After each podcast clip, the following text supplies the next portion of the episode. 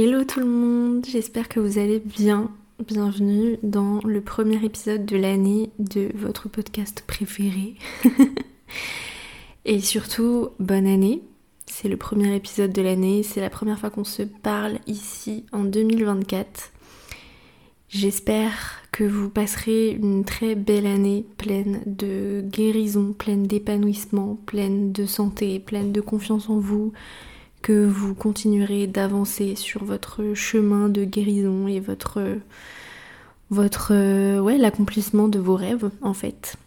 Euh, aujourd'hui dans ce premier épisode j'avais envie de faire un petit épisode assez tranquille où je vais euh, tout simplement vous parler de la fin de mon année 2023, ce que je laisse en 2023, euh, mes prises de conscience du mois de décembre, Ma période de Noël que j'ai passée un petit peu toute seule a été euh, riche en prise de conscience.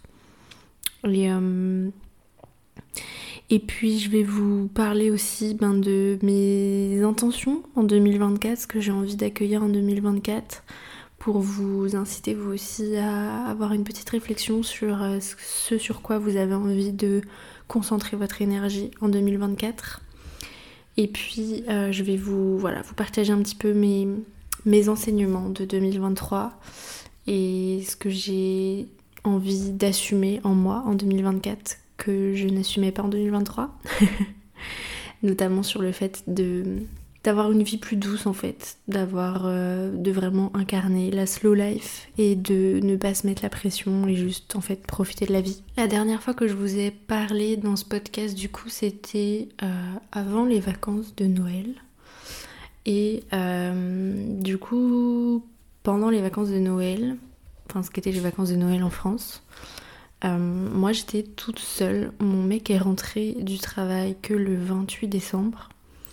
Et du coup, j'ai fait le 24-25 euh, vraiment toute seule. À la base, j'avais prévu de rejoindre des copines.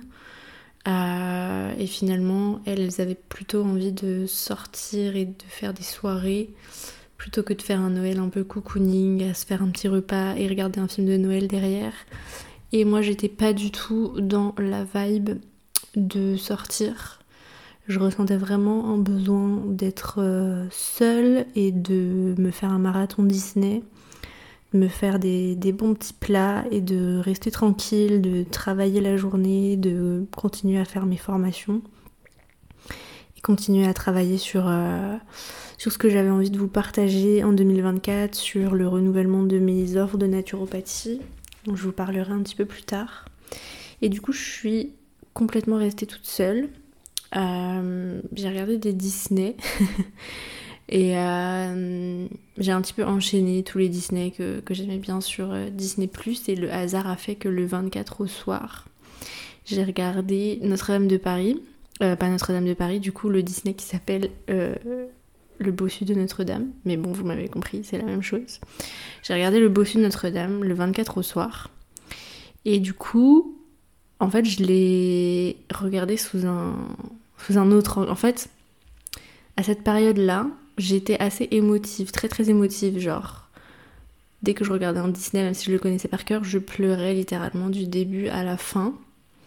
J'avais vraiment l'impression d'avoir des émotions à sortir et du nettoyage euh, émotionnel à faire à cette période-là. je sais plus trop exactement quelle est l'explication astrologique à ça, mais je crois qu'il y en avait une. Mais bref, il y a toujours une explication astrologique au fait d'être émotive. et du coup, le 24 au soir, j'ai regardé euh, le bossu Notre-Dame. Et en fait, je l'ai complètement perçu sous un autre angle, puisqu'en fait, c'est un dessin animé qui est hyper engagé dans la lutte sociale en fait.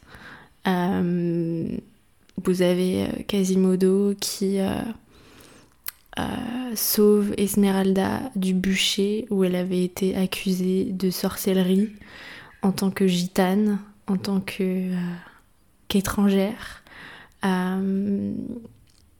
et Quasimodo la, la, sauve et la ramène en haut de Notre-Dame, écrit droit d'asile, droit d'asile.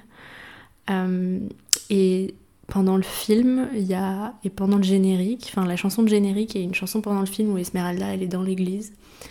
C'est des chansons qui s'adressent à Jésus et qui notamment appelle Jésus à, aider en fait les pauvres gens opprimés en fait sur terre qui sont opprimés par par une forme de fascisme en fait hein, clairement Frollo il, représente clairement le fascisme le racisme le patriarcat, euh, la violence envers les femmes, la culture du viol, enfin, genre, c'est vraiment euh, un concentré de, bah, de toutes les luttes qu'on devrait avoir en ce moment. Euh, et, et, notamment, voilà, tout ce qui se passe en Palestine, etc., ça faisait vraiment écho, en fait. les chansons faisaient vraiment écho à ça. Et du coup, le fait que ce soit des chansons ben, qui parlent de ça et qui s'adressent à Jésus un soir de Noël, et ben en fait ça a mis du sens en fait dans ma soirée de Noël. J'ai beaucoup pleuré et enfin ça ça s'est transformé un peu en prière pour le monde et je trouvais que c'était au final un Noël parfait parce que euh, alors moi c'est pas du tout ma culture, on va pas du tout à l'église le soir du 24. Mais finalement ce soir-là, eh ben c'est devenu euh, un moment un petit peu sacré de prière et ça a mis du sens un petit peu dans ce Noël un peu tristounet que je passais un peu toute seule du coup. Donc, euh, donc voilà, si vous avez envie de regarder un Disney, je vous conseille de regarder euh, Le Bossu Notre-Dame sous, sous l'angle ben, de ce qui se passe en ce moment euh, politiquement et genre géopolitiquement. Ça sera très intéressant et ça vous, ça vous redonnera du baume au cœur, je pense, et de la motivation. Euh, voilà, pendant ces vacances aussi, du coup, euh, j'ai fini les formations que j'avais commencé en décembre. Donc, j'ai fait une petite formation d'Ayurveda, enfin deux formations. Enfin, c'est pas des formations euh, certifiantes, professionnelles, enfin, c'est des formations complémentaires quand on est professionnel, mais c'est pas forcément des formations voilà, qui sont certifiantes. Donc, je suis toujours naturopathe, je suis pas praticienne en Ayurveda, mais du coup, j'ai fait une formation euh, sur les doshas avancés dans les textes classiques euh, et une formation de, euh, de nutrition ayurvédique où j'ai vraiment pu approfondir mes connaissances sur l'approche ayurvédique de la nutrition et surtout l'adapter et l'appliquer aux problématiques modernes et surtout au véganisme puisque la prof, entre guillemets, la personne qui faisait ces formations est, végane. Je vous en avais déjà parlé, donc c'est euh, Lucie Nour Joao. J'ai partagé dans ma story hier. Euh, et puis du coup j'ai refait un petit peu euh, mes offres. j'ai essayé de clarifier en fait mes offres. À la base j'avais trois accompagnements différents plus une formule de consultation à l'unité. Et pour clarifier un petit peu tout ça, j'ai décidé de fusionner deux de mes offres donc j'avais l'offre croissante qui était un suivi de naturo en trois rendez-vous, généraliste ou de transition végétale, euh, et incluant toutes les problématiques que la naturopathie peut euh, aider, les troubles hormonaux, problèmes digestifs, etc. Et c'était en trois rendez-vous et j'avais un autre accompagnement qui s'appelait VG Forever qui était pour le coup une formule de euh, un rendez-vous, une consultation et un appel bilan pour les personnes déjà végétariennes, véganes, pour s'assurer que leur alimentation était euh, convenable et euh, traiter éventuellement les problèmes digestifs, etc. Et j'ai décidé de fusionner ces deux offres pour ne proposer plus qu'un euh, suivi qui s'appelle maintenant du coup Naturo-VG, qui est en fait un suivi naturo en deux séances de naturopathie plus du coaching sur WhatsApp pour les personnes à la fois flexi, végétariennes, véganes, euh, en fait, c'est juste, c'est un, suivi de naturopathie généraliste, mais euh, pour les VG, pour, euh, enfin qui est VG friendly en fait. donc pour toutes les personnes qui sont VG ou intéressées par l'alimentation végétale et qu'on fait des consultations naturaux avec des naturopathes qui n'étaient pas forcément soit formés, soit pour l'alimentation végétale, et eh ben cette formule, elle est vraiment pour vous. Vous pourrez trouver un espace euh, où euh, ben, je vous obligerai pas à remanger de la viande, quoi qu'il arrive, euh, où vous pourrez euh, faire votre transition végétale ou avoir un suivi naturopathique qui soit adapté à vos valeurs.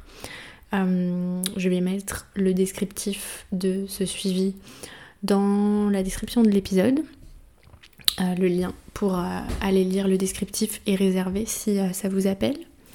Et à côté de ça, j'ai toujours mon autre suivi pour les personnes souffrant de troubles du comportement alimentaire ou d'une relation compliquée à la nourriture et à leur corps, donc qui s'appelle toujours Cookie Forever, mais euh, dont le prix a un petit peu augmenté et j'ai décidé de rajouter une séance. C'était à la base un suivi en trois séances. Et euh, voilà, d'expérience, j'ai compris que euh, il valait mieux scinder une séance qui était une des trois séances qui était trop longue. je vais la diviser en deux, donc maintenant on pourra faire quatre séances ensemble. Et euh, j'ai décidé aussi d'augmenter un petit peu la cadence. Il y aura quatre séances, mais euh, on pourra se voir un petit peu plus souvent. Euh, voilà, pour qu'il y ait vraiment un coaching suivi et une efficacité augmentée. Voilà. Donc si vous êtes cette personne qui avait des problèmes de relation à l'alimentation, que vous voulez vous remettre d'années de TCA, pour soigner votre corps, mais aussi reconnecter votre, votre esprit, votre mental à votre corps, c'est le suivi qui vous correspond. N'hésitez pas à réserver mon appel découverte gratuit pour parler de mes accompagnements et pour euh, bah discuter, me poser toutes vos questions, voir si ça vous correspond. Et puis à côté de ça, j'ai toujours du coup euh, une formule de consultation à l'unité au prix de 87 euros euh, que vous pouvez aussi réserver tout simplement sur mon site. Voilà pour mes offres que j'ai pu euh, relancer du coup pendant les vacances de Noël. Donc c'était une période un petit peu euh, où il a fallu que je fasse beaucoup d'introspection, j'ai eu beaucoup d'émotions à nettoyer, j'ai fait une consultation avec une sexothérapeute euh, que j'ai invitée dans mon podcast. on a fait un échange de podcasts et donc mon podcast avec elle, je le publierai la semaine prochaine. Et j'en ai aussi profité du coup pour faire une séance avec elle et je vais démarrer un suivi aussi avec elle pour parler, enfin voilà, je vais pas euh, vous étaler ma vie intime, mais euh, pour parler euh, de ma relation amoureuse et de la relation intime et de la sexualité, voilà, c'est des, c'est des sujets qui me challenge en ce moment. Comme vous le savez, si vous me suivez, voilà, je suis dans une relation depuis, depuis 2023 qui est en train de, de prendre une très belle tournure. Donc voilà, on s'est installé ensemble il y a maintenant deux mois. Et euh, voilà, notre relation est en train vraiment de se développer. On s'est beaucoup, beaucoup rapprochés ces dernières semaines. Et je peux pas m'empêcher de vous partager ça parce que c'était tellement important pour moi. Il m'a dit je t'aime pour la première fois quand il est rentré euh, après Noël, du coup le 28 décembre. J'avais préparé une belle table de Noël, j'avais préparé plein de petits plats, tout en menu Noël vegan pour nous deux. Et quand il est rentré, on s'est posé dans le canapé et il m'a dit je t'aime pour la première fois. Et ça faisait un petit moment que je l'attendais. J'avais vraiment envie que ce soit lui qui me le dise en premier parce que, euh, bah en fait, ça m'était jamais arrivé qu'un garçon dont je sois amoureuse me dise je t'aime en premier dans une relation. J'étais jamais arrivée à ce stade d'une relation où euh, on s'aime en fait de manière réciproque et où on a envie de construire quelque chose ensemble. Ça m'était jamais arrivé dans toute mon histoire des relations. Et donc du coup c'était vraiment, euh, voilà, j'attendais vraiment ce moment avec impatience. Je savais qu'il allait arriver et il est arrivé et, et ça m'a vraiment comblé de joie. Et à partir de ce moment-là, notre relation a pris, euh, bah une, tournure encore plus merveilleuse en fait. Donc je suis vraiment, vraiment, vraiment comblée dans ma relation. Malgré tout, ça reste quand même un espace, le couple qui est challengeant, un espace où il y a ben, des peurs qui n'est jamais acquis, et quand on vit au quotidien avec une personne, ben voilà, on fait émerger aussi des facettes de sa personnalité, des facettes de ses peurs, qui, voilà, moi, sont très importantes pour moi et que, voilà, j'ai envie de me faire accompagner là-dessus pour, euh, ben voilà, maximiser euh, mon comportement et ma façon de voir les choses pour euh, maximiser les chances que cette relation marche en fait et qu'on soit heureux tout simplement. Donc du coup j'ai pris rendez-vous avec cette sexothérapeute pour parler de, de différents sujets dont certains très intimes, d'autres moins, que je vous partagerai peut-être un petit peu au fur et à mesure, mais en tout cas, pendant cette séance, elle a mis le doigt sur quelque chose qu'elle j'avais pas du tout conscience, que en fait potentiellement j'avais peur de l'engagement, même si euh, je suis très fleur bleue et que j'ai envie de me marier et que j'ai envie d'être en couple, etc. Euh, j'ai des peurs en fait qui viennent d'une certaine peur de l'engagement, certaines réactions émotionnelles qui viennent d'une certaine peur de l'engagement. Euh, tout simplement parce que euh, ben, je suis fille de divorcée, que ça se passait très mal entre mes parents. Et du coup, ça m'a un petit peu euh, fait me rendre compte qu'en fait, j'avais des blessures d'enfance encore qui n'étaient pas résolues ni conscientes. et qu'il y avait encore du taf. Bien sûr, c'est c'est toute une, enfin c'est le travail de toute une vie hein, de prendre conscience de ses blessures d'enfance. Mais du coup là, j'ai mis le doigt sur d'autres d'autres choses. Et, euh, et du coup là, euh, ces derniers temps aussi, je repense à tout ça et et j'ai l'impression que en fait, du coup, le schéma familial que j'ai eu quand j'étais petite et même tout l'entourage en fait de mes parents, leur façon de relationner entre eux, euh, leur façon de se faire des amis, leur façon de se fâcher avec leurs amis, et eh ben ça a des ça a potentiellement en fait des conséquences sur moi, ma façon de relationner, ma façon de me faire des amis et surtout ma façon de ne pas me faire des amis justement parce que je me rends compte que euh, c'est un truc qui va pas trop dans ma vie. Euh, c'est que j'ai pas vraiment un groupe d'amis satisfaisant et des relations amicales vraiment satisfaisantes. Et j'ai l'impression qu'il y a plein de trucs problématiques dans ma façon de me faire des amis, de par quelle personne je suis attirée pour me faire des amis. Et j'ai envie de travailler sur ça, du coup, je vous en parlerai peut-être dans un prochain épisode. Mais du coup, ça fait une bonne transition pour euh, vous partager ce que je laisse en 2023 euh, et ce que je veux accueillir en 2024. Donc peut-être que vous avez vu sur TikTok et Instagram, il y a cette trend de euh, les in et les out de 2024. Donc voilà, j'ai pas fait de post vraiment là-dessus, mais bah, je vais vous le faire à l'oral maintenant. j'ai pu écrire tout ça aussi dans un, dans un petit rituel que j'ai fait avec Evolum pour accueillir 2024. Du coup, ce que j'ai noté euh, de ce que je laisse en 2023, c'est la dévalorisation de moi-même, le fait de rêver petit, euh, petit dans mon business, petit dans euh, ma façon de, gagner de l'argent, petit dans mes relations. j'ai envie de rêver plus grand, de, voilà, de conscientiser que je suis capable de beaucoup plus et du coup de ne pas bah, rêver petit. Ce que je laisse en 2023, du coup, c'est nier mes blessures d'enfance et vraiment me plonger dedans et les guérir. Donc tout ce que je viens de vous dire en fait. Le fait de vouloir être aimé par les mauvaises personnes, donc euh, voilà, ça, ça, ça fait écho aussi à ce que je viens de vous dire par rapport à mes relations amicales. Ce que je laisse en 2023, ça va être l'inertie et la flemme. Donc ça, c'est quelque chose qui, euh, qui est assez euh, ambivalent finalement, puisque d'un côté, j'ai plus envie de passer des, des jours et de pas avancer dans mes projets. Et d'un autre côté, je veux accepter d'être lente et, euh, et ça, je vous, ouais, je, vous en parle dans 5 minutes. Et ce que je laisse en 2023 aussi, c'est le fait de scroller sans créer. Donc voilà, je veux plus être capable de créer des choses sur les réseaux sociaux et pas simplement scroller. Voilà, ça c'est un gros goal. Euh, et qu'est-ce que je veux accueillir en 2024 Du coup, j'ai envie d'accueillir l'abondance et la stabilité dans toutes les sphères de ma vie, dans la sphère amoureuse, dans la sphère financière, dans la sphère relationnelle, amicale, familiale, etc. C'est vraiment l'abondance et la stabilité, les valeurs que j'ai besoin. Euh, la guérison de mes blessures d'enfance, euh, la reconnexion à mon corps euh, par rapport à la sexualité, être hermétique aux galères. Comme vous le savez aussi là, j'ai acheté un appart il y a un an, les travaux sont en train de se finir. Il va falloir que je trouve une conciergerie pour pouvoir le mettre en location saisonnière.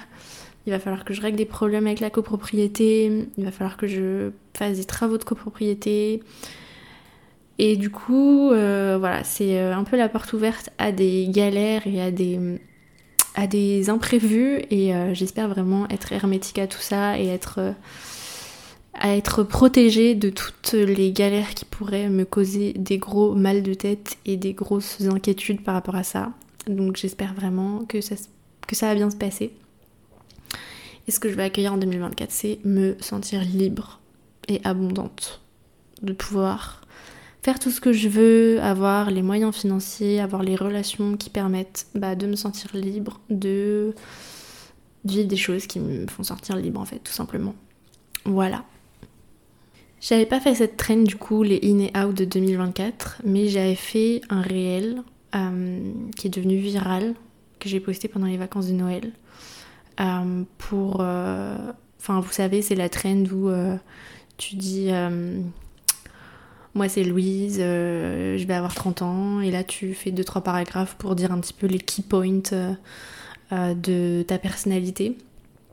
Et ce réel est devenu viral, j'ai eu beaucoup de commentaires, beaucoup beaucoup de likes, beaucoup de messages par rapport à, par rapport à ça, beaucoup de messages par rapport à un des paragraphes où justement je dis que ben je suis lente et que finalement au lieu de culpabiliser, euh, je pouvais être fière de moi parce que être capable de lâcher prise et de passer du temps à simplement regarder la télé et à ne rien faire et ne pas être productive dans un contexte d'un monde ultra capitaliste qui nous pousse tout le temps à nous surpasser, à faire plus, et bien finalement, dans ce contexte-là, quand on est lent, quand on n'est pas productif et quand on a la capacité de ne rien faire et de ouais, de plonger dans sa flemme et de juste regarder la télé et regarder des séries et lire et rien faire.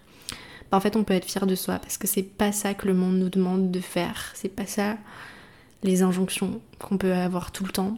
Et finalement, plutôt que de se culpabiliser d'être comme ça, on peut être fier parce que finalement c'est politique c'est un peu anticapitaliste en fait de d'être lent, de pas vouloir être productif, de pas de pas toujours tout faire pour gagner plus, pour, euh, pour faire plus, pour être plus, euh, pour euh, montrer qu'on est supérieur aux autres. Ouais, c'est politique en fait et on peut être fier de soi pour ça. Et du coup, ben voilà, c'est un petit peu ma plus grosse leçon aussi de 2023 sur la connaissance de moi-même et de ce que je peux faire pour m'assumer en fait, c'est que bah voilà, je parfois je suis à fond, mais mon jour à fond pour d'autres c'est probablement un jour de flemme. Quand je suis à fond, je bosse peut-être 6 heures dans la journée et c'est énorme pour moi et peut-être que pour d'autres personnes c'est rien.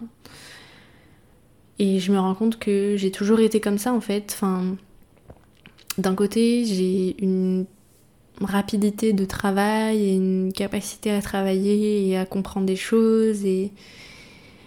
Mais d'un autre côté, il y a une certaine forme de travail qui euh, me prend trop d'énergie. Et par exemple, voilà, je serais incapable de travailler dans un restaurant, de faire du service 60 heures par semaine. Euh, comme euh, voilà, beaucoup de, de, mes proches ici en Australie ou même en France, des personnes qui travaillent dans des restaurants, je serais incapable de faire ça j'avais essayé, j'ai fait des essais dans des restos quand j'avais 16 ans pour travailler l'été.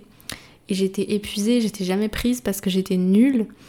Et ça m'épuisait en fait, alors que tout au long de l'année, j'avais un rythme hyper intense au lycée. Euh, enfin, je prenais le bus à 6h30, euh, je rentrais à 22h parce que je faisais des cours de danse euh, du lundi au samedi. Enfin, c'était intense et j'étais pas fatiguée et j'avais des. Enfin, j'étais la meilleure de ma classe je travaillais beaucoup, j'avais des capacités intellectuelles, voilà, qui étaient.